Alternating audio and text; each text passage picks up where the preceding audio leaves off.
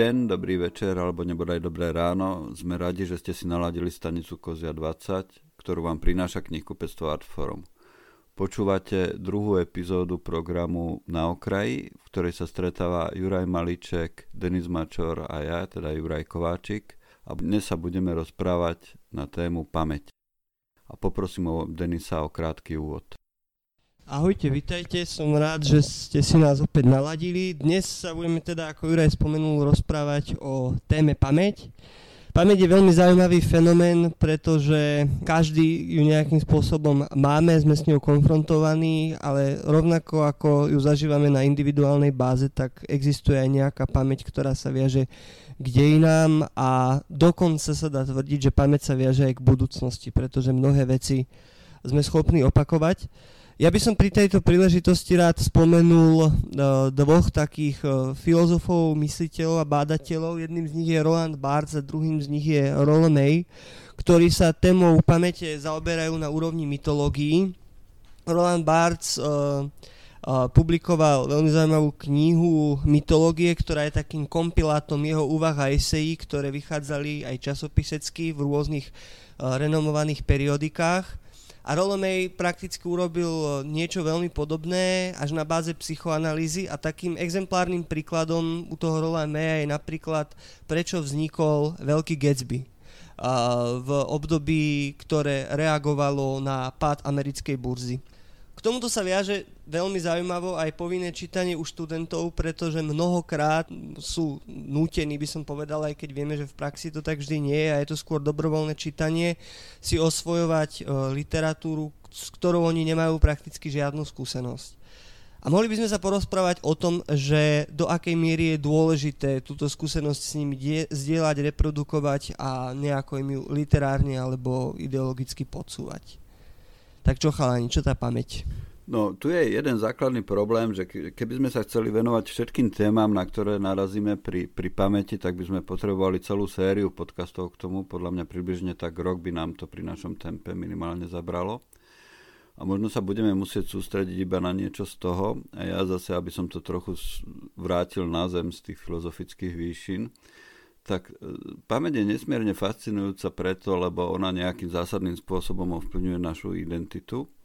A keď si začnete čítať o tom, že ako pamäť funguje, tak sa dozviete veľa zaujímavých vecí a iba niekoľko anekdot. Asi viete, že deti nemajú dlhodobú pamäť, až do 9 rokov si pamätajú v podstate iba 30 sekundové intervaly a mozog sa až potom začne nejakým spôsobom formovať na začiatok. Ja si ho predstavujem ako takú veľkú misu neurónov a v nich sa začne vďaka zapamätávaniu vytvárať štruktúra, ktorá potom vlastne vytvorí tú osobnosť.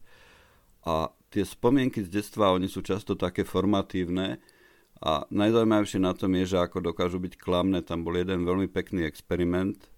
Robili výskum s ľuďmi, ktorí boli v detstve v Disneylande.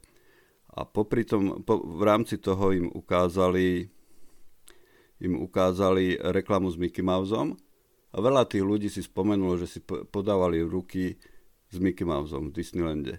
Tak si možno povieme, že dobre, no tak áno, naozaj možno si podávali, ako zistíme, či je to pravda alebo nie.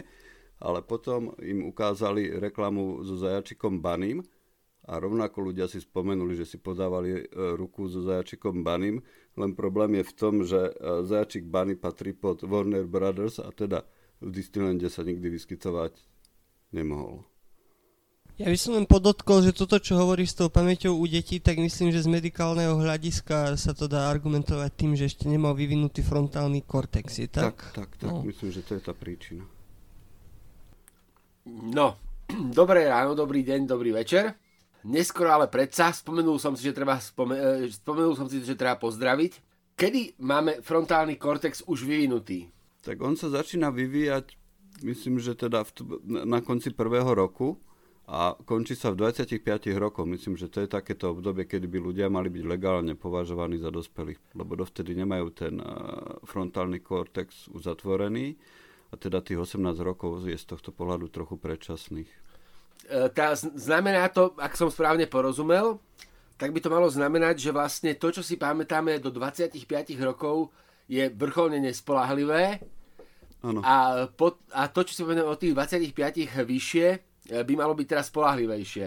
podstatne. Malo by to byť spolahlivejšie, ale myslím, že do tej pamäte stále vstupujú tie zásahy zvonku, čo je pre mňa nesmierne fascinujúce už ako pre človeka, ktorý píše príbehy, že tie príbehy sa stávajú súčasťou našej identity a miešajú sa s tým, čo sme skutočne pre, prežili.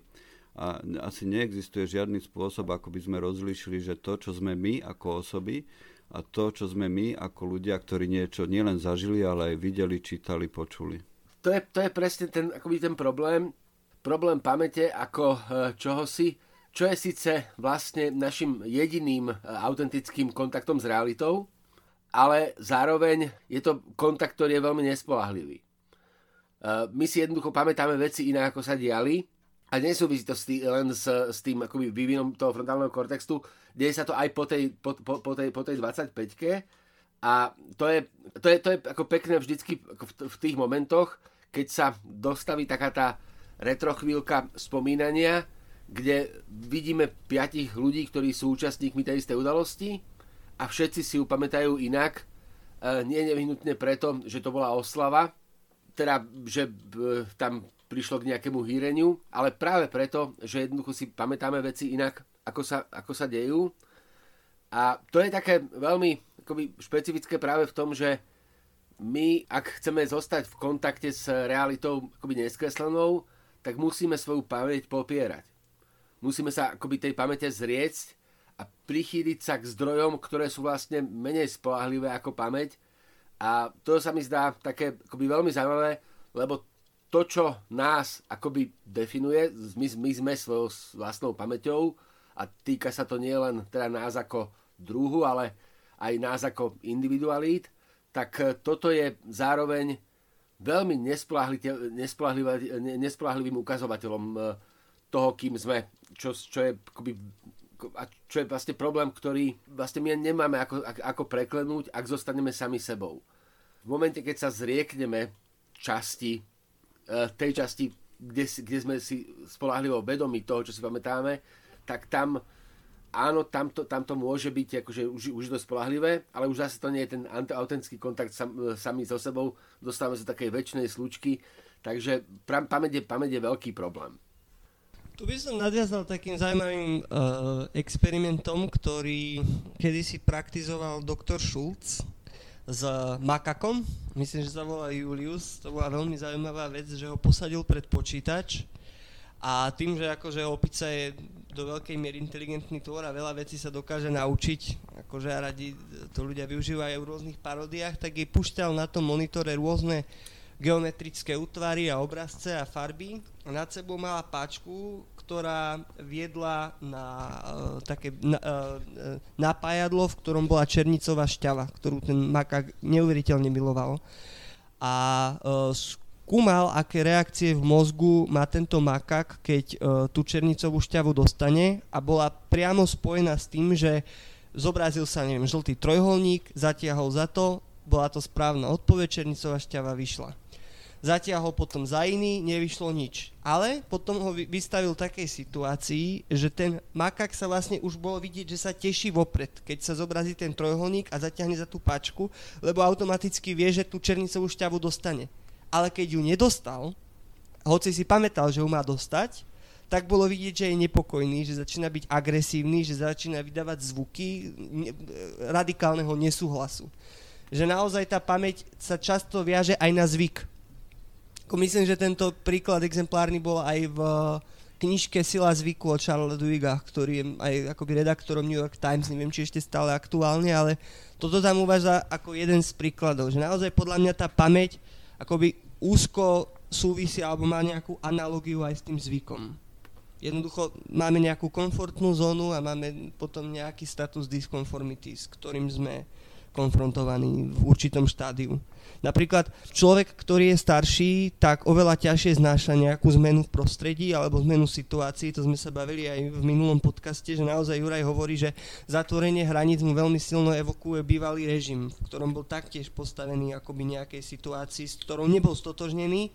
A tak dnes na základe toho zvyku a tej historickej skúsenosti a pamäte, ktorú máme, tak máme tendenciu akoby predvídať veci, možno im prikladiť väčšiu váhu a vidieť ich v takých kontextoch, ktoré napríklad mladší človek nemusí vidieť, aj keď nechcem obmedzenie hovoriť, že mladý človek nemá schopnosť identifikovať problém, akurát tu zohráva veľkú úlohu tá pamäť, možno to prežívanie s tou pamäťou, ktoré máme akoby zakodované nejako v sebe. Že toto je tiež taká akoby dosť uh, nechcem povedať zaujímavé, tak neviem, čo je na tom zaujímavé, ale každopádne je to, je to akoby holý fakt, že tá pamäť je s tým zvykom a s tou históriou naozaj veľmi úzko spojená, popredkávaná a dosť ako to ovplyvňuje naše povahy. Zaujímavé je, že keď sme rozmýšľali o tejto téme, tak mňa napadli filmy a nie knihy. Neviem, čím to je. Napadlo ma určite Memento, napadlo ma mm, Nepoškvrnený svit. Jak sa to volalo? Áno. Eternal Shame, áno, no. Áno, áno. Blade Runner, ten druhý, 2049. A ešte niečo ma napadlo, ale neviem si spomenúť čo, takže sa musím pozrieť do poznámok. O, ostrov, Eternal ostrov, Flame, ostrov ma ešte napadol. Ostrov ma napadol. Ten ostrov, v ktorom hral, v ktorom hral DiCaprio. DiCaprio. Tak. Tak, tak. A tam sú, to, že, že, že napríklad, keď si zoberieme ten nepoškvrnený svit a ten Blade Runner, tak jedno je o tom, že pamäť bola umelo, umelo vytvorená, v podstate v prípade toho Blade Runnera. A v druhom je to o vymazávaní pamäte, alebo toho, že sa zbavíme, zbavíme, zbavíme, zbavíme časti, časti seba. Memento bolo o tom, že tam bol, myslím, ten problém, že ten policajt stratil vďaka úrazu schopnosť zapamätať si veci a vlastne všetko, čo sa udialo krátkodobé, tak za chvíľu zabudol. Zhruba v 15 minútových intervaloch sa pohyboval, ak si dobre pamätám.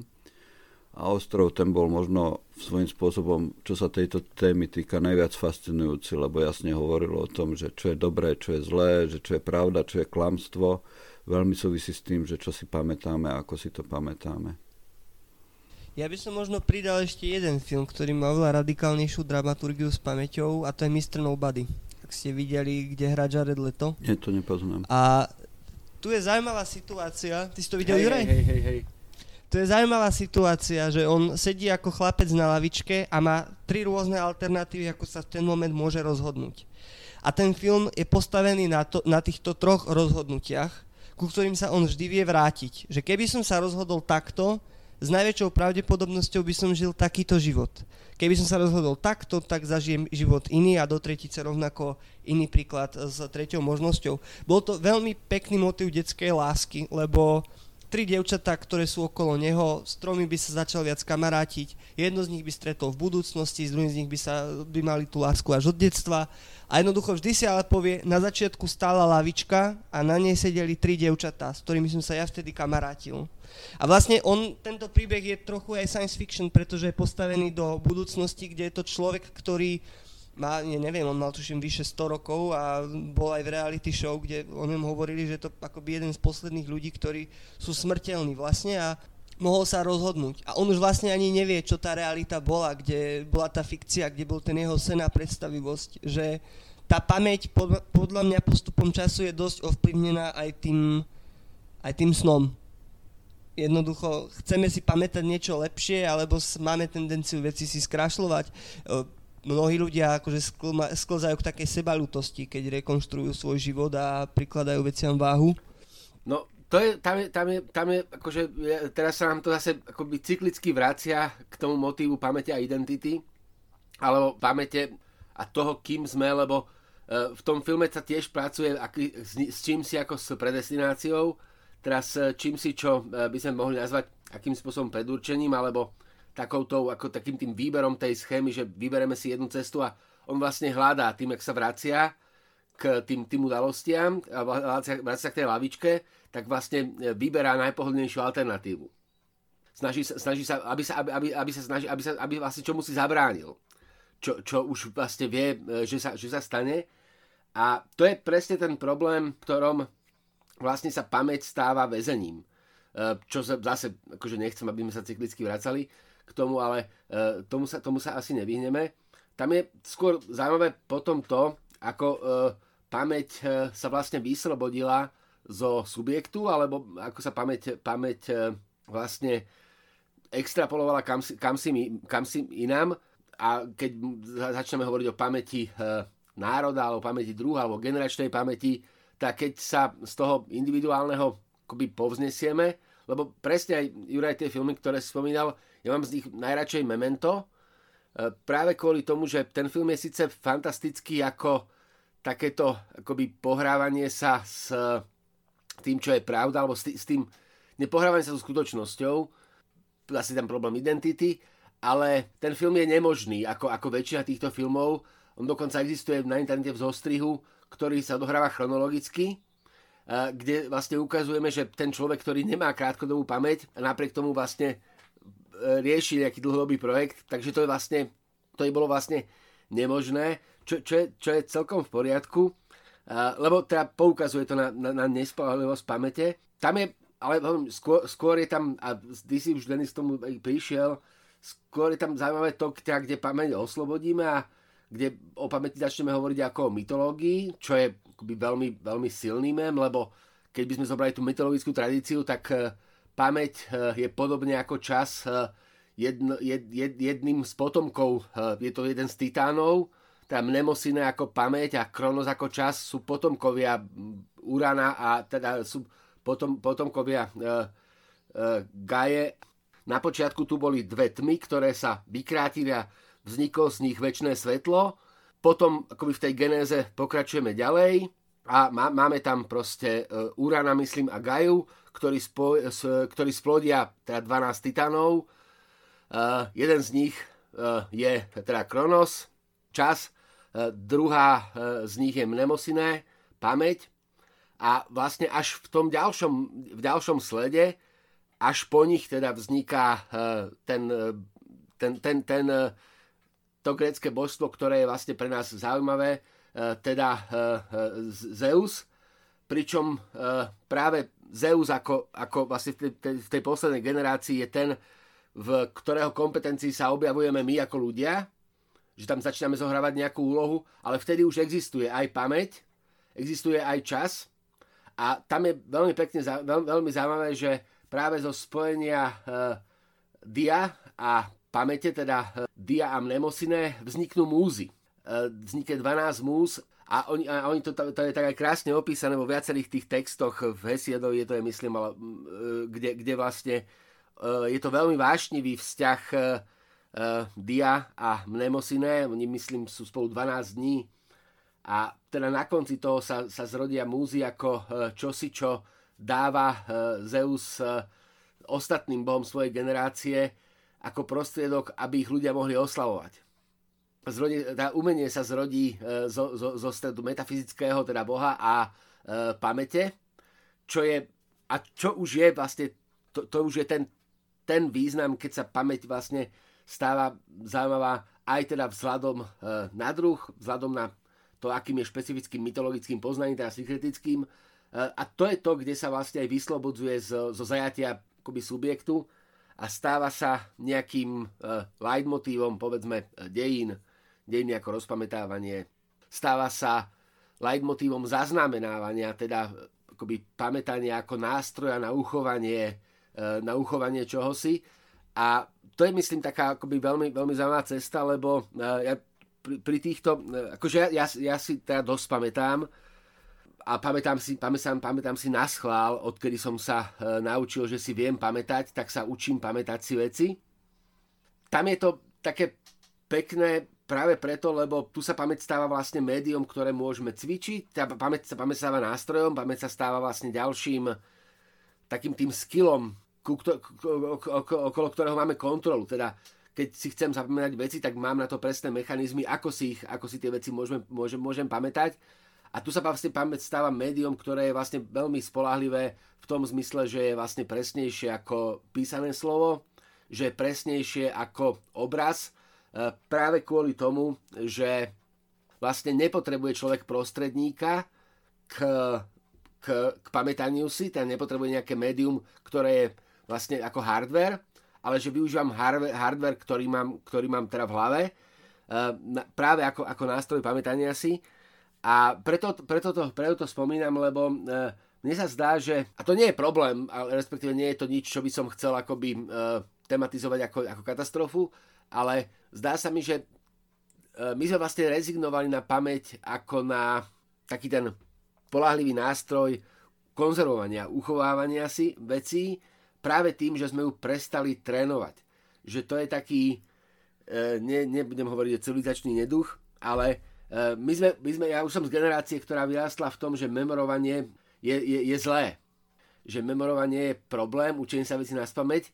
No a tu sa ukazuje, že to tak jednoducho nie je že, že má, má veľký zmysel učiť sa veci na spameť, dokonca aj napriek tomu, že sa nám zdá, že im nerozumieme. Ale to len, to len tak akoby. Mm. Tak učiť sa veci na spameť vlastne znamená, že, že, že to, že si niečo zapamätáš, ak tomu dobre rozumiem, znamená, že sa vytvoria pevnejšie spojenia medzi neurónmi v mozgu a učiť sa niečo na spameť je vlastne redefinovať si štruktúru mozgu. Takže možno z tohto pohľadu to má zmysel, že ty si tým vlastne rekonštruuješ tú hlavu, alebo pre, trochu, trochu ju upgradeuješ každým tým naučením. Preto je pre mňa aj dôležité asi, asi, že nedá sa nahradiť čítanie kníh tým, že niekto ti spraví polhodinový výcud z tej knihy, lebo práve v procese toho čítania dochádza k tej zmene v tvojej hlave, čo tá polhodina nejakého rýchleho, skráteného výcudcu nenahradí. No a potom je tu tá vec, čítanie film. Ty si Juraj spomenul, že uh, ty si uh, pamätáš skôr filmy ako knižky. A podľa mňa je to tým, že ten, ten film v tom audiovizuálnom formáte je útvar, ktorý trvá dve, poťažmo tri hodiny, ak sa nebavíme o seriáli a máš tam oveľa viac akoby takých mnemotechnických stimulov, že ne, ty si pamätáš hudbu, ty si pamätáš obraz, pamätáš si herca. Jednoducho aj keď sa skončí ten film, je za tým niekoľko titulkov, ktoré ťa viažu k nejakým ikonám a vzorom, ktoré ty máš chuť znovu objavovať, e, znovu vidieť. Kdežto tá kniha je väčšinou solovým hlasom, monologom v obsahu, v texte ktorom ty máš oveľa väčší problém nejako analyticky rekonstruovať obrazy z tohto. Keď ty hovoríš, Juraj, Juraj M., že si veľa pamätáš, ja sa tiež toto snažím mať práve pri knihách. Že podľa mňa je celkom zaujímavé pamätať si sebou vytvorené figury tej knihy. Pretože keď ja si teda čítam e, ja si vytváram, kto je ten hrdina, s kým sa baví a stáva sa mi, napríklad sa mi to stalo nedávno pri Nikolajovi Lilinovi, keď som si čítal Spy Story Love Story, že som si predstavil fakt takého dlhovlasého blondiatého gopnika, ktorý jednoducho je v mafiánskych štruktúrach a na strane asi 70 som sa dozvedel, že to proste holohlavý bulok, ktorý už dávno nie je tým, koho som ja v tom príbehu videl. Že podľa mňa konfrontovať sa s pamäťou a s takýmto akoby nejakým, nejakou schopnosťou kreatívne si vytvárať figúry v knihách je podľa mňa že dôležitý krok pri akoby formovaní svojej vlastnej pamäti, a pamäťovej identity.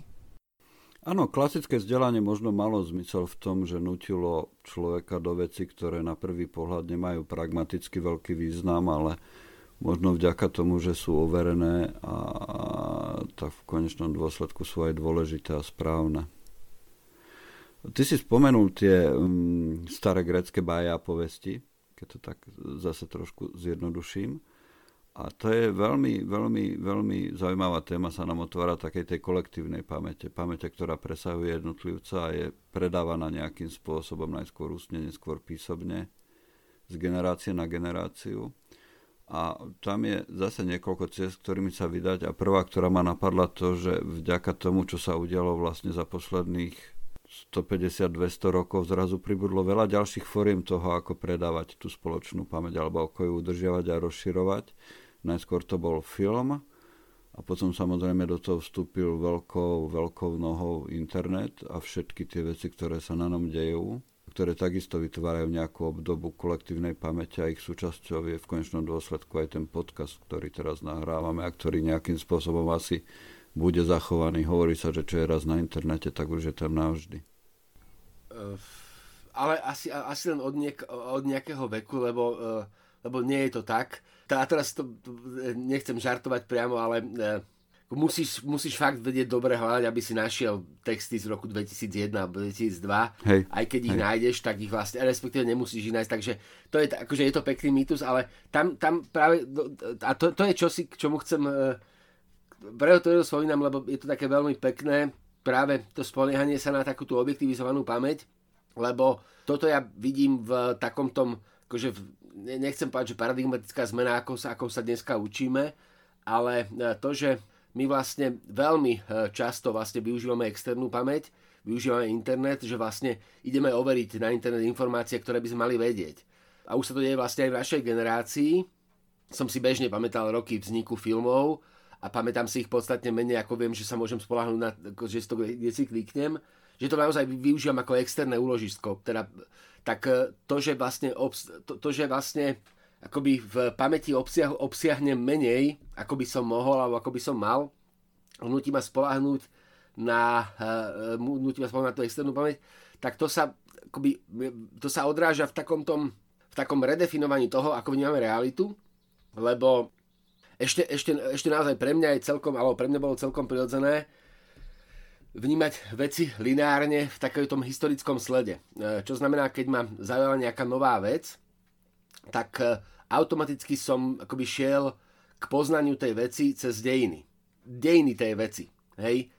Celkom konkrétne mám nejakého autora, ktorý sa mi ktorý sa mi akoby spojil, ktorý, ktorý, sa mi oblú, ktorý som, sa mi zapáčil, ktorý, ktorý som si obľúbil, tak som celkom prirodzene siahol po predchádzajúcej tvorbe, prípadne po niekom, kto ho inšpiroval.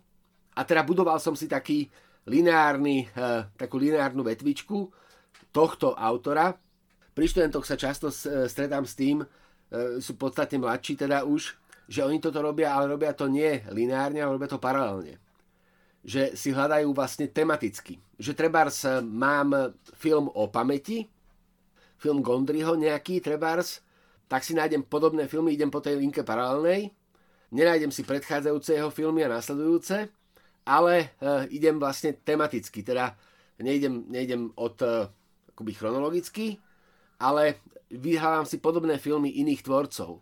A už sa mi to, už sa mi to viackrát stalo, ale respektíve deje sa to viackrát a ako je takým sy- symptómom, alebo neviem, ale zdá sa mi taký akože pekný signál, v ktorom sa ten motív ako minulosti vytráca nie ako uh, čosi, čo je hodné, akoby, nie ako čosi, čo môžeme celkom prirodzene zabudnúť, ale ako uh, čosi, čo vlastne nám poskytuje síce veľmi presný pohľad na čosi, ale veľmi úzky. Zbavený kontextov, a ten nový, ten, ktorý už má tá ďalšia, tá generácia, ktorá nastupuje, tak ten sa mi zdá taký tým, že je vlastne paralelný, takže je to vlastne podstatne komplexnejší obraz, lebo hoci nemá tie historické väzby, tak má ten, je tá téma spracovaná z rôznych uhlov pohľadu a toto sa mi zdá také akože veľmi, veľmi, veľmi, veľmi zaujímavé, teda e, ako pamäť e, iného vidu alebo iného druhu, pamäť, ktorá nepracuje s rozpamätávaním sa, kam si, ale s pamätaním si. Čo je, čo, čo ako, ako vnímam to ako, ako dve, dve, dve, také, dve, také rozdielne prístupy, ale to som chcel povedať, že zdá sa mi to natoľko fascinujúce, že uh, sa, som, som skúšal taký ten model, v ktorom, by som, ja, ja takto skúsal poznávať veci, či teda nejdem po tom historickom e, poznaní, alebo po tom, po tom historickom kontexte, ale po tom paralelnom, ale mne to nejde. Moje vedomie je proste nastavené tak, že sa to poznanie ne, ne, nedostavuje a tam som si uvedomil, že ako vzniká taká priepasť, ako, ale nie priepasť, ale že vzniká čosi, čo je veľmi zaujímavé práve preto, lebo to súvisí s tou paradigmatickou zmenou, ktorá sa teda deja, nesúvisí s koronou, ale súvisí s tým nastupom tých technológií a tam som si uvedomil, že uh, sa, akoby veľmi sa teším na budúcnosť, ktorá nebude zaťažená pamäťou do tej miery, ako je zaťažená naša prítomnosť, práve kvôli tomu, že bude, osloboden, bude oslobodená od takých, nechcem to povedať, od takých akoby historizujúcich kliše, alebo od takých uh, determinantov, ktoré sú, ktoré my, ktoré my tak akoby notoricky veríme, ale uh, neuvedomujem si presne, čo znamenajú. Byť uh, uh, nevstúpiš dvakrát do tej istej rieky. Alebo uh, musíme sa... Nepôjdeš dvakrát pol miliónovou Pre, armádou Presne, do alebo, ale, nie, ale musí, musíš, akože musíme sa učiť z minulosti, lebo história sa opakuje. To sú, to sú, to, ale, ale, lebo to, to sa, ako reálne sa to nikdy nestalo. My sme našli nejaké paralely, ale to sú také, akože také naše redukcie, ktoré nám vlastne zabraňujú uh, opätovne niečo skúšať. A zdá sa mi, že uh, ako neviem, či to tak je, ale v tomto som ja veľký optimista, že ak sa mi akoby kon, tej kontaminácie takého toho kontaminácie minulosťou zbavíme, takže uh, by to nemuselo byť lepšie, by to nemuselo byť horšie, ale naopak by to mohlo byť lepšie. Tak to chcem povedať. Čo to znamená lepšie? Trebárs, treba, trebárs to, uh, že my sme vlastne, uh, my, my vlastne sa akoby civilizačne chováme ako uh, civilizácia, ktorá nemá vymedzený čas. A to je, to je čosi, čo nám vlastne v konečnom dôsledku bráni sa, bráni sa vlastne správať zodpovedne, lebo to vnímame vlastne v tom historickom kontexte. A myslím si, že keď, keď, keď by sme sa tohto zbavili a pochopíme, že ten čas je vymedzený, Takže môžeme, môžeme sa v dlhodobom eh, horizonte správať proste zodpovednejšie. Jednoducho. Ťa, ťažko sa mi to naozaj, uh, akože ťažko sa mi to uvažuje, lebo si, ja musím predstavovať situáciu, ktorá mi nie je vlastná. Teda musím sa stavať do tej diskomfortnej zóny, v ktorej, uh, v, ktor- v ktorej vlastne veľmi tápem. Ale to, čo som schopný zahliadnúť, tak to, sa mi, to, ma, to ma naplňa optimizmom. Práve kvôli tomu, a poviem teraz celkom banálne, uh, že uh, výnimočnosť niektorého filmov, ktoré sme spomínali, možno nie je, možno nezahliadnem jasnejšie, keď si pozriem iné filmy toho istého tvorcu, ale za, zahliadnem ju vtedy, keď si pozriem iné filmy o tom istom. A toto je síce veľmi, akože, veľmi nešťastné prirovnanie, ale, ale sem, sem jednoducho mierim. Mm, teraz uh, tom, čo, v tom, v tom, čo, v tom, čo zažívame, tak sa objavuje teda floskula, v ktorej na, e, e, sa chceme kam si vrátiť, ako by sme od niekiaľ odišli, alebo do nejakého stavu vrátiť, pričom e, zároveň je nám tvrdené, že sa nevrátime, čomu ale aj tak neveríme. Teraz oslý mostík, premýšľam nad tým, či tá generačná pamäť, alebo tá pamäť, ktorá je vlastne objektivizovaná ako pamäť druhu, nie je vlastne rovnako subjektívna alebo rovnako nespolahlivá ako tá pamäť, e, ktorá je e, našou pamäťou, teda pamäťou e, individua. Teda či generačná pamäť je presnejšia ako pamäť individuality, či história presnejšia ako, či je to spolahlivejší ukazovateľ objektívnej reality ako, ako, ako, ako, ako, ako vlastne ten, ten momentálny obraz. A jednoducho sa mi dobre premyšľa o tom, že to tak nie je, že jednoducho my sa krásne môžeme eh, zbaviť eh, historických nánosov a kliše a začať čosi tvoriť taký akože nepoškvrnený vopred známymi limitmi a nezdarmi. Takto to poviem. A asi to aj rozvediem, ale nechám vám trocha priestor. Ja, ja som si začal robiť poznámky, aby sme sa v tom nestratili, tak eh, tá, ale, ale k tej pamäti, ja by som povedal taký príklad, že je historická kniha, je historický román. Jednoducho máš historika, ktorý sa pozera za udalosťami a operuje s dátami a nejakými informáciami, faktami, datumami a štatistikami. V lepšom prípade má aj autorský talent a vie to napísať eh, tak putavejšie, ale potom historici s tým majú problém, lebo si hovoria niekedy, že napríklad vydavateľstvu epocha a polozapomenuté války Hej, celá edícia. Uh, třeba i železe má krví, sukne proti kalhotám, tešinské ablička a tak ďalej a tak ďalej a tak ďalej. Na jednej strane si zoberieš, dobre, mám tu uh, obrazový materiál, mám tu kartografický materiál, mám tu fakty, ale mám tu aj beletriu, a teraz príde historik a povie si, no dobre, ale tak toto čo je, že ja, to čo tu píše, že sa kúkajú na orloja, že na druhý deň bude vojna, hej? A si poviem však, ale tak ja som like, ja si to prečítam, však veď, a čo by tam nemohol dať orloj, keď chce? A potom príde Jozef Rod, ukáže ti kapucinskú kryptu a predstaví ti to, že je on ako na individuálnej rovine konfrontovaný s tým, že proste monarchia padla a on má ísť bojovať za niečo, čo on nerozumie. Hej?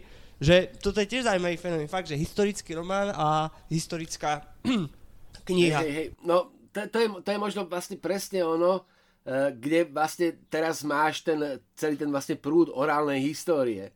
Uh, prúd vlastne, ktorý sa vás, akože stáva vlastne uh, súčasťou, legitimnou súčasťou tých vlastne disciplín, akoby uh, historických disciplín, kde vlastne pripisujeme relatívne veľký význam osobnej histórie alebo orálnej histórii tým akoby malým dejinám, súkromným dejinám vo vzťahu k veľkým dejinám, lebo ich, lebo ich vlastne lebo, lebo, lebo vykresľujú situáciu vlastne nie cez sumu faktov, ale cez tú priamú interpretáciu, cez, cez zážitok, čo je zase veľmi, taký veľmi intenzívny návrat k čomu si, lebo to, to vlastne akoby nie je iný model, ako sú Herodotové dejiny, ktoré sú tiež vlastne dejinami, nie faktov, ale dejinami skúseností. Pričom my, tým, že sme sa od dejín skúseností vlastne dostali k dejinám faktov, tak sme vy, vy, vykonštruovali nejaký, akoby, nejaký, nejakú konštrukciu histórie ako relatívne spolahlivé, e, ako relatívne spolahlivého čohosi, o čo sa môžeme oprieť, ale práve aj vďaka historickým románom, ale nielen vďaka historickým románom, vďaka dobovým umeleckým dielam Trebars, ktoré sú iným akoby záznamom reality, tak e, zistíme, že tá situácia mohla byť celkom iná. Že vlastne aj, aj generačná pamäť je vlastne e, veľ, veľ, veľkým akoby, Mýtusom. veľkým mýtom. Hej, hej, hej, hej, hej. A ešte sa to dá stiažiť tak, že si povieme, ja neviem, keď sme pri antike, Xenofón, spomienky na Sokrata. To je to isté. Že to je zase ešte, To je no to to isté. isté. Proste vytvorenie historickej postavy, dialógy, jeho názory. No tak, tak Xenofón, tak Sokrates, pokiaľ nezanechal po sebe nič a všetko, čo o ňom vieme, tak vieme o ňom z reprodukcii. Potom niekto príde a povie, ale on môže byť Kristus, on môže byť ktokoľvek, proste ten človek, vieš, no jasné. tiež. No veď to, to, je na tom, akože, to, to, je na tom, to je na tom pekné, že my vlastne akoby na jednej strane máme akoby ten, akoby za sebou máme tú masu histórie, o ktorú sa opierame, z ktorej sa vlastne zvykneme akoby poučiť, alebo hovoríme, že, si- sa nej máme učiť, ale potom zistujeme, že to nemusí byť také spolahlivé, ako sa nám to javí, práve kvôli tomu, že tá suma historických faktov je vlastne obrazom čohosi, čo sa nikdy nestalo. Alebo to poviem inak. Hej. Hej, možno, možno by som k tomu skúsil doplniť, že, že v posledných rokoch je taká veľká vlna reportážnej literatúry, asi hlavne vďaka vydavateľstva Psim, No. no. že ľudia to majú veľmi radi. A ja stále tomu úplne nerozumiem, lebo podľa mňa dobrý román je pravdivejší ako reportážna kniha. Možno som ojedineli v tomto názore, ale takisto ako malba je pravdivejšia ako fotografia, tak dobrý román je podľa mňa pravdivejší ako reportáž. Máme ďalšiu tému, takedy do budúcnosti, pravdu, ale tak to môžeme, potom môžeme nechať na, úrovni, na úrovni žartu. Hej, hej, ale hej. ta, tam, tam sa vlastne vraciame k tomu, kde uh, vlastne dôsledkom stretu metafyzického a pamäte je umenie, nie je história, eh, respektíve eh, je, je, je vlastne poznanie nejakého proste iného, iného ako faktického rádu, čo, sa, čo, mi, čo mi je tiež veľmi, veľmi sympatické. Čo som ale chcel povedať, teraz uh, som sa uh, díval s veľkým, s veľkým nadšením na uh, seriál uh, Pre celé ľudstvo, For All Mankind, myslím, uh, Mankind. Uh, je, to, je, to, je to seriál, ktorý vlastne začína uh, pristátím na mesiaci, a veľa o tom teraz hovorím, bo to je taký intenzívny zážitok. Je to vlastne, je to vlastne dejiny druhej polovice 20. storočia prostredníctvom zmeny uh, uhla pohľadu, kde vlastne budujeme alternatívne dejiny na základe toho, že prví na mesiaci nepristáli Američania, ale Sovieti. Ako sa vlastne zmenila uh, celá civilizačná báza a je to, je to síce len taká, akoby, je to vlastne alternatívna história, teda je nepravdivá, ale uh, vy, vypovedá, vypovedá veľmi veľa o tom, čo znamenala ideológia, čo znamenal, čo, znam, čo, čo to vlastne znamenalo v praxi, že, že súperli dve idei v, to, v tom našom historickom kontexte. A to sa mi zdá také veľmi zaujímavé práve kvôli tomu, lebo e, to súvisí aj s, zase s čím si, čo, čo vnímam osob, akoby, ako osobný problém. Ja som prežil vlastne podstatnú časť svojho života v totalitnej krajine, v nešťastnej krajine, krajine, ktorá bola akoby regulárne totalitnou, a ja keď na, na, na, na, na, ja keď na, eh, na to spomínam, na to obdobie, tak ja si uvedomujem, že som žil v nejakej historickej mizérii a zároveň ale e, sa veľmi ťažko vyrovnávam s tým, že som bol šťastný. Nie, že by som teraz nebol, ale e, vlastne, že ten vonkajší svet, alebo to vonkajšie poznanie mi hovorí, že som vlastne prežil podstatnú časť života v nešťastnej krajine, ja si to ale pamätám inak. A teraz celkom, celkom pochopiteľne uh, je spolahlivejším zdrojom tá, tá, tá, tá vonkajšia pravda, nie tá moja.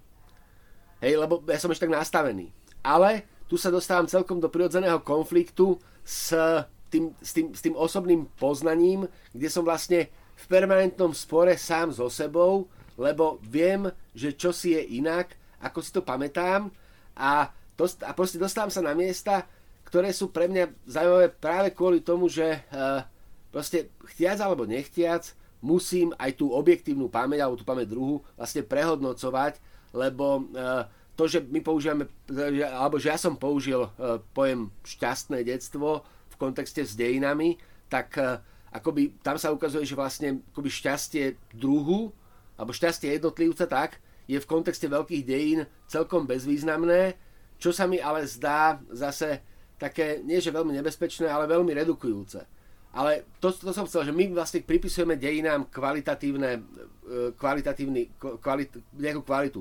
Dobre, proste dobro, dobre, dopadlo to dobre, alebo dopadlo to zle a e, to je čosi, čo tam už potom nemá čo hľadať jednoducho.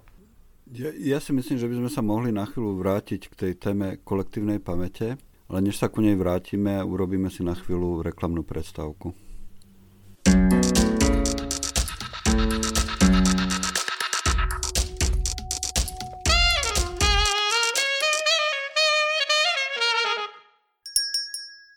Skúška, Lida, Predajca, Moskvič. Tieto a ďalších 7 poviedok s autobiografickými črtami nájdete v novej zbierke od Olega Sencova. Kniha vychádza v edícii Klad, zameranej na poklady súčasnej zahraničnej belektrie. Oleg Sencov, marketér. Nájdete ho na e-shope Artforum a v dobrých kníhkupectvách. Takže kolektívna pamäť a jej pravdivosť tam samozrejme skeptik by mohol povedať, že objektívna realita je pre nás nedosiahnutelná či už na individuálnej alebo kolektívnej úrovni. Na druhej strane je tam možno, že taká vec, že keď povieš človeku, aby zaspieval C, tak sa ne, ma, ma, je veľmi málo ľudí, ktorí to dokážu a trafia sa, ale keď je zbor, tak tento dokáže o mnoho jednoduchšie. Že naozaj, ja, ja som veľký individualista, ale tá skupina dokáže vygenerovať niečo, čo je nad úrovňou jedného individua a možno to aj pri tej kolektívnej pamäti platí, ale asi je ťažké to nejako odmerať alebo objektívne posúdiť. Ale tam je dôležité uvedomiť si, že určite aj v tej kolektívnej pamäti je obsiahnutých veľa zajačikov bany, alebo teda vstupov, ktoré sú úplne falošné a mýtické. A to je jedna z vecí, ktorú hovorí napríklad Harari teraz, že náš hlavný problém nie sú pandémie alebo ekonomické krízy, ale to, že sa nedokážeme zjednotiť ako druh a že nedokážeme sa vyzlieť z tých kabatov viery a ideológií a národov a teda začať riešiť veci spoločne. Inak to je paradox, že na toto už poukazuje Erasmus Rotterdamský, keď si vezmeme, že on tiež vytvoril model nad dejinami, chvála bláznivosti jej človeka. Ktorý, a on tam má pekný príklad, ja, ja, ja to neviem ocitovať, ja to len parafrazovať, že keď povie kráľovi Šašo, že niečo urobí zle, tak sa zasmeje, a keď mu to povie radca, tak ho dá sťať. Proste, že fakt, ja neviem, sme 15. storočie, alebo kedy to je? 15. storočí myslím, že, že to vzniklo celé. Uh, ja uh, teraz, dobre, nebudem, nebudem pôsobiť akoby uh, diverzne, ale jak si Juraj spomínal to C, tak uh, tam, ako spoznáme, že C je C? Tak to sa dá odmerať. No presne, ale to, to, to, to je už čosi, čo, je vlastne, čo, čo má vlastne objektívnu kvalitu a na to, ako to, to, sa, to sa vlastne nezrodilo skúsenosťou, to sa zrodilo modelom, ktorý niekto vymyslel, ktorý vlastne akoby vedel urobiť to spojenie z, tej, z toho subjektívneho k, k, k tomu objektívnemu, k tomu, k tomu abstraktnému objektu tónu, ktorý je ako si definovaný. A to, že my, my tam vlastne, že my, akoby, že tá skupina sa na ňom zhodne, to je už v poriadku, ale má sa, má, má sa na, čom, na, čom, na, na čom zhodnúť. A tam, tam, tam sa akoby znova dostávame k tomu, kde e, vlastne s tým, ten príklad s tým Erasmom je vlastne podobný, lebo tam už akože to je problém panovníka, bo t- tá funkcia šaša je práve, pra, práve na to, že vlastne ten bystrý panovník toho, toho klauna počúva. A e, akože môže si od toho klauna nechať povedať čosi, čo mu nemôže povedať ten radca, lebo ten, tá, tá, tá, tá, autorita toho panovníka musí byť nespochybniteľná, takže, takže, takže nemá radcov na to, aby mu hovorili tieto veci. Má na to, má na to šaša, ktorého proste nemusí potrestať, lebo to nezoberiem vážne, hoci ja sa akoby vážne, vážne zachovám a, a ako nejaká pointa, tá, tá smeruje k tomu, že napriek tomu, že my vlastne poukazujeme na nespolahlivosť pamäte ako aj, aj, na nespolahlivosť generačnej pamäte, aj na nespolahlivosť subjektívnej pamäte, tak napriek tomu sme na tohto, tohto modelu vlastne nikdy celkom nezriekli. Dokonca sme to ani neskús, ne, neskúsili. Stále je vlastne naša predstava o objektívnej realite príliš determinovaná nejakým jej subjektívnym vnímaním a my síce akoby sme na to akoby veľakrát prišli, identifikovali sme to ako problém, ale nič s tým nevieme urobiť. A možno práve preto, že, práve to, že s tým nič nevieme urobiť, je vlastne veľkým signálom toho, že vlastne takto je to správne. Že takto to vlastne má byť. Čím nechcem znova otvoriť problém dobrotivého vládcu, ktorému, sa, ktorému sme hovorili, o ktorom sme hovorili už, už minule, ale tam skôr prídeme, prídeme k tomu, že keď nám, keď nám vadí akoby nejaká predstava totality alebo nejaká predstava obmedzení, tak tá predstava totality a predstava obmedzení práve súvisí s tým, že e, nespochybňujeme spoločenský svet podobne ako sme si zvykli nespochybňovať svet fyzikálny. A potom to vlastne akože potom tam vychádza nejaký horizont akoby nejakého fungovania, akurát to bude takéto fungovanie, ktoré, v ktorom budú naše ideály už budú menej dôležité, respektíve E, budeme celkom v područí toho akoby spoločného záujmu, čo ale zase neviem, či je natoľko, akoby, e, tak, natoľko pozitívny koncept, aby ja som v ňom chcel žiť, čo ale neznamená, že by nebol dobrý ten koncept. Áno, áno. A inak povedané, e, nemôžem si pomôcť, ale vždy budem veriť vlastne viac vlastnej pamäti, aj keď to nikdy nepriznám návonok. Hej. Tam, tam je ešte jeden moment, teda, aby aj poslucháči vedeli, že pri nahrávaní máme pustený Zoom a vidíme sa a mne sa zdalo, že keď som hovoril o tom, že román je pravdivejší ako reportáž, tak e, Denis tak nejako naznačil nesúhlas a teraz neviem, či som to správne čítal alebo nie. Uh, román je pravdivejší ako reportáž na úrovni emócií ale reportáž je pravdivejšia na úrovni akoby dokumentu. To je ako keby si povedal, že podľa teba je lepší hraný film ako dokumentárny film. To sa úplne nedá sklbiť, lebo proste sa bavíme o dvoch žánroch. Juraj sa tiež hlasí? No, uh, keď, keď, keď, keď, chce byť, keď chce byť reportáž dobrá, tak tiac nechtiac prechádza k románu.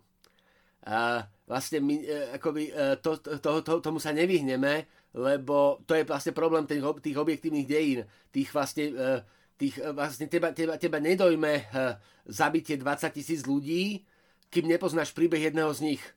A tá, tá reportážna literatúra aj teraz tam vlastne akoby k tomu smeruje, že ona vlastne je emočne zafarbená. Ona sa vlastne neotýka len faktov, ale tie fakty vlastne pripisuje mi, pripisuje mi nejakú emočnú hodnotu tým, že tie príbehy personalizuje. To neznamená, že si vymýšľa, ale pra, pra, práve to, že tam vlastne vnáša ten subjektívny prežitok niekoho z, tých, z, to, z toho davu proste. A pokiaľ tú reportážnu literatúru sledujem, tak ona je preto dnes taká zaujímavá, taká atraktívna, lebo používa ten princíp toho vlastne personalizovania prostredníctvom osobných príbehov, prostredníctvom toho, čo som že ten autor to nevymýšľa, ale je tam, je, je, tam, je tam vlastne prítomný ako autorský subjekt teda my vieme, že to, čo, o čom píše, sa, sa ho dotýka. My, proste, my, z toho, my to z toho cítime a zároveň tam má nejakú platformu mikropríbehu, kde, kde vlastne my zistíme, že e, na tejto úrovni sa vlastne stiera rozdiel, medzi beletriou a dokumentom práve kvôli tomu, že oni sú vo výraze, sa stávajú takými istými. To, že povieme, že jedno je naozaj a druhé je akože, tak to je taká naša barlička, ale to už je akoby skôr, skôr je to akoby náš problém ako recepčný problém, ako problém samotnej tej literatúry. Lebo, e, no pre, prepač. Hej, hej, hej. Akože ja, ja rozumiem aj tomu, čo chcel povedať Juraj, aj tomu, čo si chcel povedať ty. Akurát je fakt, že niekedy, ke, že, že kedy vieš, že čítaš reportážnu literatúru, vieš, tak OK, tak mám tu Trumena Kepoutyho a mám tu Chladnokrvne. No tak niekto môže povedať, že fakt je to holý román, potom si všimne, že vyšiel v edícii Absintoviek reportáži a keď som to pritom čítal, som si povedal, OK, tam korešpondencia, je tam rekonstrukcia nejakej udalosti, môžem to považovať za román s tým, že viem, že je to inšpirované skutočnými udalosťami. Alebo čítam si Imakule Ilebagiza, prežila som.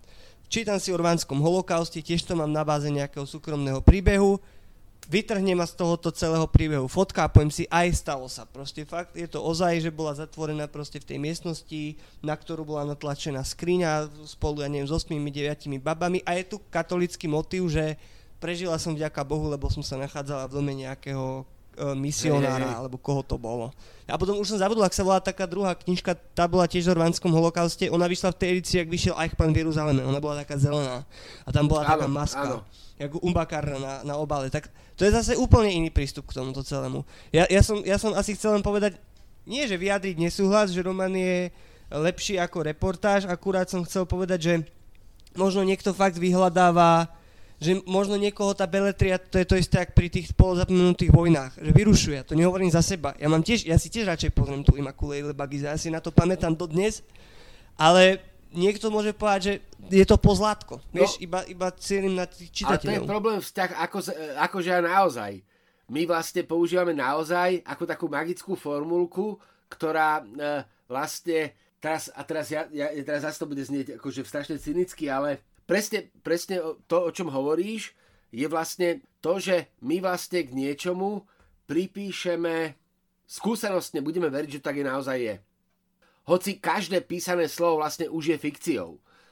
Zo, zo, zo, svojho, vlastne, zo, svojho, zo svojej podstaty vlastne je aj vlastne ka, každá reportáž, vlastne to zmena symbolického systému je nejakým, nie v nejakom zmysle abstraktnou tvorbou. Ale to, to sem nemusíme naozaj zachádzať. Tam skôr ide o to, že práve kvôli tomu, že veríme, že niektoré veci sú skutočné, tak eh, im pripisujeme väčší význam ako veciam, o ktorých vieme, že sú neskutočné, hoci ten, ten pojem skutočnosti sa viaže naozaj k tomuto akoby prežitiu v ontologickej realite, to ale neznamená, že keď ja akoby vyfabulujem príbeh, ktorý pokojne môže mať parametre reportážnej, e, reportážnej literatúry, ako rád ho lokalizujem kamsi, kde sa zhodneme, že tamto asi nie je tak úplne spolahlivo objektívne, byť Castaneda, povedzme, tak sa dostávam na miesto, kde vlastne dostanem k tomu, že akože a naozaj, a to akože je vážnejšie ako, to, to naozaj je vážnejšie ako akože, e, teda to, čo sa v skutočnosti stalo v skutočnosti, je dôležité, dôležitejšie ako to, čo sa vlastne nikdy nestalo. Čomu rozumiem, že to tak akože ľudia majú, ale e, mne sa to celkom nepozná, ne, nepozdáva práve kvôli tomu, že práve kvôli tomu, a tu už to skončím, práve kvôli tomu, že tam vlastne nie je skutočný rozdiel, lebo to, kde ťa, čo ťa inšpiruje k tvorbe, tak e, to nedeterminuje kvalitu tvorby samotnej. Tak to nechajme. To, že, že, že, že, že to je možno, že jadro tej, tej otázky, že či my môžeme hovoriť o svete bez toho, aby, že či dokážeme, že, či, či máme právo tváriť sa, že sme objektívni, keď hovoríme o svete, hoci čo. No, uh, uh, asi nie, len potom o ňom nemôžeme hovoriť. Takže musíme predstierať. Môžeme hovoriť, ale musíme mať to vedomie, že no len to toto je, len toto, toto, je, toto je vlastne voda na, na, toto je voda na konšpiračný mlyn. Myslím, myslím, myslím, že hej, lebo uh, my vlastne akoby civilizačne smerujeme k tomu, kde by sme veľmi radi uh, boli, aby ten, uh, aby objektívna realita vykazovala uh, uh, kvalitu, pravdivostnú kvalitu uh, fyzikálnej reality. Uh, áno, Eh, kde vlastne uh, akoby veľmi by sme si akoby ne, ne, ako druh želali, ale uh, veľmi vlastne pripisujeme akoby skutočnosti pripisujeme naozaj veľmi veľký dôraz a podvedome túžime potom, aby realita bola rovnako objektívna, ako je objektívne číslo. Trebars, hej, teda aby bolo, aby, abstraktný objekt, hej, teda aby mala proste povahu, aby mala realita, aby, sme mohli realitu tak aby sme mohli realitu redukovať na fyzikálnu realitu. Lenže to, keď urobíme, tak vlastne z tej, rea- z tej, z tej fyzikálnej reality vlastne vytesníme všetky vlastne otvorené pojmy. Vy, vy, vy, vytesníme pojmy pravda, česť, láska. Vytesníme vlastne všetko, čo nie je objektívne merateľné a, to, to, to, a tým dostávame vlastne totalitný svet. Lebo, le, lebo, lebo uh, tá, tá fyzikálna realita nie je realita názoru. Tam, tam ako, a vyslovene, že veda, e, veda v extraktnom zmysle nie je, každý môže mať svoj názor.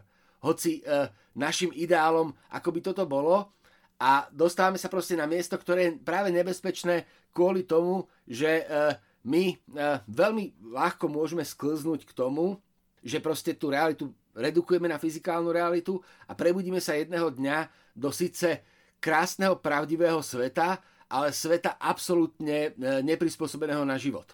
Ja by som to možno vrátil, že skúsil vrátiť späť, lebo dostali sme sa veľmi ďaleko a skúsme sa vrátiť k tej téme pamäte. A mne sa zdá, že dneska žijeme úžasnú dobu práve preto, že sa veľmi rozbehli vedy, ktoré skúmajú celkovo, ako funguje človek, a teda v tomto konkrétnom prípade, že ako funguje pamäť. A teda neviem, ako to vyzerá na školách dnes, ale predpokladám, že ešte stále sa v tomto smere neučí nič, že, že málo sa učíme o tom, že, že čo to vlastne znamená či, byť človekom, ako fungujeme a ako, a, a, ako, a, a, ako by sme potom mali nahliadať sami na seba s tým, že uvedomovať si nejaké obmedzenia alebo, alebo, alebo limity toho, čo považujeme za pravdivé. Ja, ako ja neviem, či to súvisí, ale ja som mal takú krátku epizódu s kognitívnymi vedami uh, a bola to, bola to krátka, krátka epizóda uh, práve kvôli tomu, že uh, tam sa ukázalo, že vo vzťahu k subjektu alebo vo vzťahu k človeku je e, ten objektivizovateľný model veľmi, veľmi zavádzajúci. Bol taký veľmi konkrétny príklad, e, ktorý vlastne, ktorý vlastne hovoril o tom, že e, išlo, išlo o počúvanie hudby. Išlo o meranie vlastne meranie toho, čo sa deje v mozgu, keď sa počúva nejaký druh hudby ale ten výskum prestal pre mňa byť zaujímavý v momente, keď sa zistilo, že to, sa, že to, že to nie je podmienené uh, tým, ako funguje mozog, ale koho mozog skúmame. Inak povedané, keď, skúmali mozgy, keď merali mozgy hudobníkov, tak e, sa zistilo na to, že počujú jednoducho inak, e, počujú čosi iné ako mozgy nehudobníkov. Ale, ale, ale to musí byť zákonité, to musí byť zákonité, lebo hudobník je ten, ktorý sa veduje hudbe od detstva a tým, že sa venuješ tej hudbe, tak sa ti vytvára Jasné. štruktúra mozgu, ktorá je iná. No len potom, je, len potom, potom, potom má potom... parametre pravdivosti len ten spôsob merania, nie jeho výsledky samotné. Hej, táto meranie platí na všetkých, ale to, čo nameráme, sa dotýka vždycky zase individuality. Takže ta, tam vlastne prestáva akoby zaujímavý ten, ten, ten motív vlastne štatistické overiteľnosti. Hej, lebo ty, ty akože máš spolahlivú mm, metodiku. Ale tak pre skupinu hudobníkov to platí. Nemusí to nie? platiť vždycky, lebo ide, o to, ide, ide vyslovene o to, aký, aký, ak, ak, ako má ten hudobník vkus hudobný. Išlo, išlo vyslovene o to, že uh, vlastne uh, a, ako bol vlastne vyformovaný. Ja, ja, ja teraz, teraz akože metiem poslucháča, viac ako hovorím, hovorím pravdu, takže sa ospravedlňujem, ale naozaj tam išlo o to, že vlastne uh, sa proste a, a teraz to nebol problém tento, bol to proste problém kognitívnych vied ako takých, ktoré, že tá metodika je fantastická, ale výsledky sú veľmi determinujúce, lebo nás vlastne dovádzajú k tomu, že vo vzťahu k skúmaniu človeku, človeka alebo individua, my vždycky narazíme na tú hranicu subjektu, ktorú proste nerozvíjeme. V jednom, v jednom máš veľkú pravdu, myslím, že, že v tom skúmaní človeka sme veľmi pozadu napríklad s prírodnými vedami a že keby som to prirovnal s fyzikou, tak sa mi zdá, ako keby sme boli v období predtým, ako vznikla teória relativity. Vieš, že, že, že, že, že, že neviem prečo to je, ale vesmír poznáme lepšie ako seba sami. No, a či to, nie, či to nie je tým, že vesmír sa nám zdá menej komplikovaný, ako sme my sami? To je veľký paradox, ale možno je to tak. No, ideme na knižky. Poďme na knižky, lebo áno, ja som hovoril o filmoch, ale určite máte aj nejaké knihy, uh, takže skúsim akože toto, Fr- Francis, Francis Jecová, Umení pamäti, pamäti, je klasická knižka o vlastne umení pamäti ako uh, skill, ako, ako, ako techne, na ktoré sme vlastne zabudli. Ko, uh, je, je, to vlastne, je to vlastne knižka o, o umení pamätať si, respektíve o čom si, čo sa fakticky dá naučiť dodnes, čo si čo je, akoby pomáha vlastne pamäť cibriť, pestovať, čo si čo vlastne umožní nám s pamäťou, napr- s pamäťou narábať ako s poznávacím nástrojom. Je to, akoby, je to, je to vlastne klasická kniha ktorá uh, patrí k takému akoby zlatému fondu literatúre o, literatúry o pamäti, kde to nie je vlastne spoločenskovedný problém, respektíve spoločenskovedný problém to môže byť, ale to, o čom tá knižka vy, vypovedá, fakticky funguje v tom zmysle, že tam predstavuje vlastne predstavujú tam koncepty, vďaka ktorým si dokázali ľudia zapamätať dnes až neuveriteľné veci. Uh, to, že my, uh, vlastne naša, na, naš, naša, naša história je vlastne do, do, do, do, do, do e, vzniku knih tlače veľmi, akoby, máme tu tlač ako čosi, čo je taký akoby zásadný ako civilizačný zlom, tak tá knižka ukazuje, že to médium pamäte samotné je v podstate dôležitejšie ako tlač. Takže to je tá Francis Jejcová. A potom, potom je tu Alejda Asmanová, čo je ďalšia klasická knižka prostory v spomínaní, podoby a promnení kultúrnej pamäti a tá je práve o tom, ako inak si v rámci druhu pamätáme, ako sa proste mení naša generačná druhová pamäť. E, dá sa veľmi, veľmi zaujímavá knižka. E, toľko. Ja, mám, ja by som spomenul dve knižky. Jedna je Ilúze pamäti, Julia Show, kde nájdete veľa príkladov, ako je ten so zajačikom Banim, o tom, ako, ako rôzne alebo nespolahlivo funguje pamäť. A druhá je tá mytológia, ktorú mi odporúčil, odporúčil Denis a je to, čo, čo ma prekvapilo, že je to, ako je to vtipne napísané. Tam je, e, na, na Barcovi je akoby krásne to, že e, on má ten dar, on, on, to, on má ten dar takéhoto fantastického mudrovania v tom zmysle, že, že dokáže nájsť významy aj kdesi, kde by nikto nepredpokladal, že ten význam je a nie je to nevyhnuté, pretože ten význam tam je naozaj, ale pretože on ho tam vie vniesť. To je vlastne podstata tej mytológie, že my vlastne akýkoľ, akúkoľvek udalosť máme len ako nejakú nádobu, ktorú vieme naplniť eh, čím si, čo vlastne sami vymyslíme. Ten Barthes je fantastický. No a ja zrekapitulujem to, čo som hovoril, aj tá knižka, samozrejme ten Roland Barthes je zaujímavý k tým mytológiám, ale mňa celkom akože zaujímala a zaujala a pamätám si aj veľa z tej knihy Rollo May, uh, Tužba po mytoch. Ďalej, uh, uh, napríklad mám rád aj od Epsteina tú knižku Poetika obrazu pretože je to o len tvoriacom sa akoby uh, svete kinematografie a tom, že ako vieš čerpať z poezie pri tom, keď formuješ ten film a skúšaš jeho ako nejaké formálne prostriedky, že tu fakt, že do veľkej miery taktiež funguje pamäť. A potom mám takú už ťažšie dostupnú knihu, kde sú tie texty veľmi také ambivalentné, ale mám ju rád, pretože dáva veci do kontextov a vlastne to história sociálnych a politických vzťahov. Ona vyšla kedysi v Kaligrame, taká modrá, myslím, že Sokratová, Sokratová smrť je na úvode čo, uh, ak, jak ide vypiť misku s jedom. A preto ma to zaujíma, lebo je to naozaj že veľmi praktický prehľad, so, presne ako sa to volá, sociálnych a politických vzťahov. Že človek, keď si to zoberie aj like, tak sa mu ľahšie bude rozumieť tomu, že prečo Grécko malo priestor na filozofiu, že to bola krajina, kde mali e, nespočetné množstvo lesov, kde boli ekonomicky vitálni, kde mali more, dobré prostredie a že naozaj také veci, ktoré my pomenujeme ako samozrejme, tak dokážu formovať civilizáciu. Hej, hej, hej. V mnohom. Čiže toto by som ešte také spomenul.